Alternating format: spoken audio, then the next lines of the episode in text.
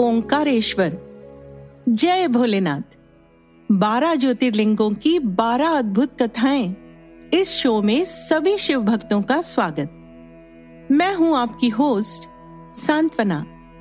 बारह ज्योतिर्लिंगों में चौथा मध्य प्रदेश की नगरी शिवपुरी में मानधाता पर्वत पर भगवान शिव ओंकारेश्वर ज्योतिर्लिंग के रूप में मौजूद हैं।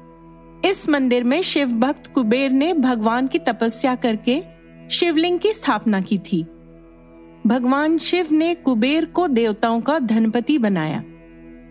उनको स्नान करने के लिए शिवजी ने अपनी जटा से कावेरी नदी उत्पन्न की थी, जो नर्मदा नदी की ही एक उपनदी है। आज नर्मदा के दोनों दक्षिण और उत्तरी तट पर अनेकों मंदिर हैं। अगर कोई भक्त ओंकारेश्वर क्षेत्र की तीर्थ यात्रा करता है तो उसे केवल ओंकारेश्वर ज्योतिर्लिंग के दर्शन ही नहीं, बल्कि वहाँ बसे अन्य 24 अवतारों के भी दर्शन करना चाहिए। ओंकारेश्वर तीर्थ नर्मदा क्षेत्र में सर्वश्रेष्ठ माना गया है। शास्त्रों की मान्यता है कि जमुना जी में सात दिन स्नान करके जो फल प्रदान होता है, इतना पुण्य फल सिर्फ़ नर्मदा जी के दर्शन मात्र से ही प्राप्त हो जाता है।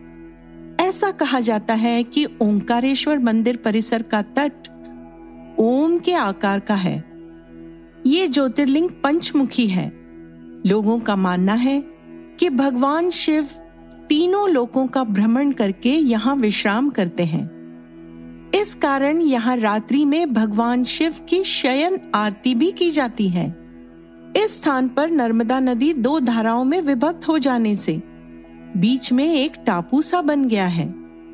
इसे ही मानधाता पर्वत या शिवपुरी कहते हैं।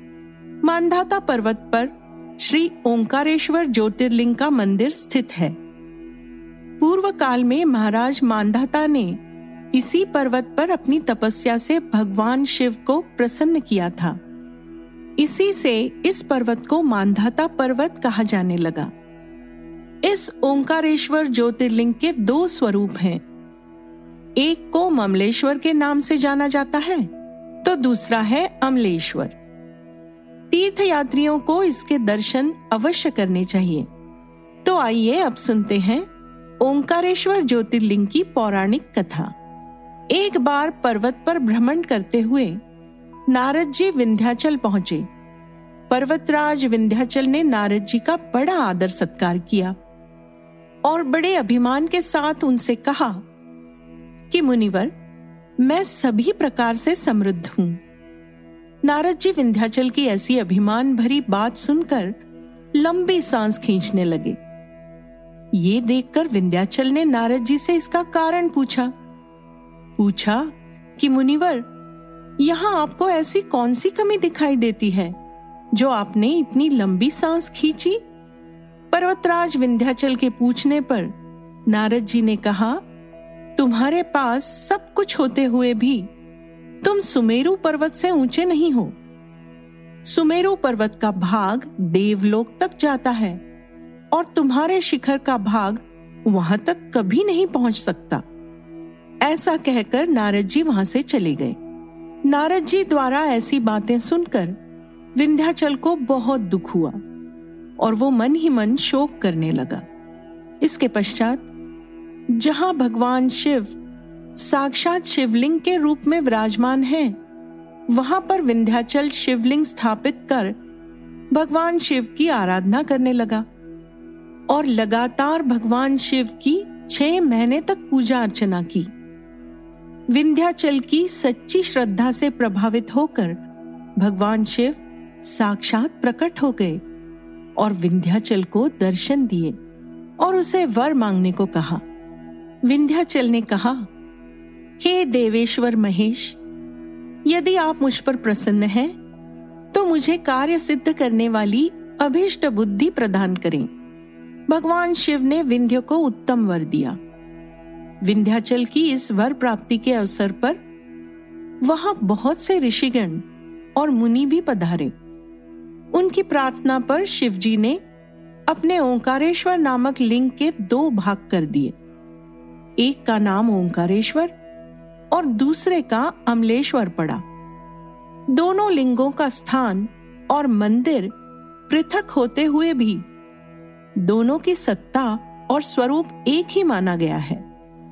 वैसे तो आप सभी जानते हैं कि भगवान भोलेनाथ तो भक्तों पर अकारण ही कृपा करते हैं और फिर जो लोग यहाँ आकर उनके दर्शन करते हैं, उनके सौभाग्य का तो क्या कहना? उनके लिए तो सभी प्रकार के उत्तम पुण्य मार्ग सदा सदा के लिए खुल जाते हैं। आपको ओंकारेश्वर ज्योतिर्लिंग की ये कथा कैसी लगी? हमें कमेंट करके ज़रूर बताएँ।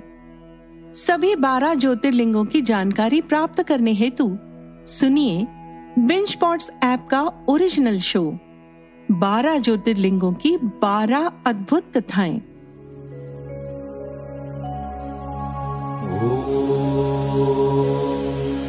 नमः शिवाय